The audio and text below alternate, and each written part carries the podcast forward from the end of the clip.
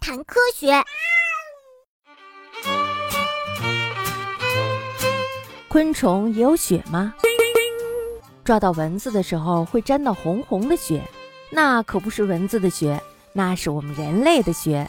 昆虫体内有一种叫血蓝蛋白的物质，所以呢，昆虫的血呈绿色或者是黄色。What？而且呀，昆虫的血不像是人类的血在血管里流动，而是像海绵一样浸在身体里。所以呀，无论什么时候，只要捏捏昆虫的身体。血就会流出来，呃，讨厌！别捏我！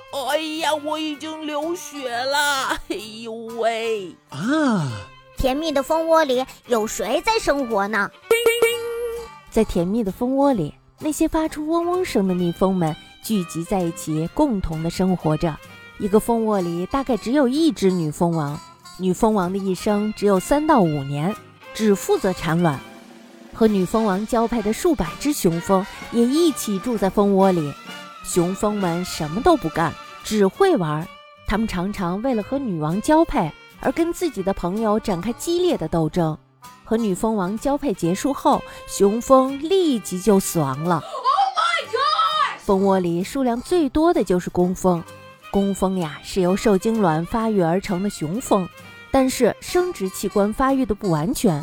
就像它的名字一样，一天到晚忙忙碌碌的工作。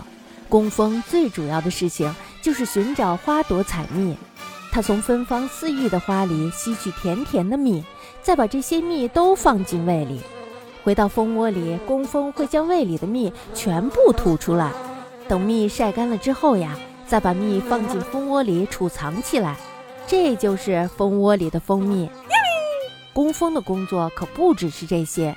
用采集来的花蜜抚养小蜜蜂，打扫蜂窝，还要负责建造蜂窝。公蚂蚁几乎完成了蚂蚁洞所有的工作，而蜂窝里所有的工作的重担也都落在工蜂的头上。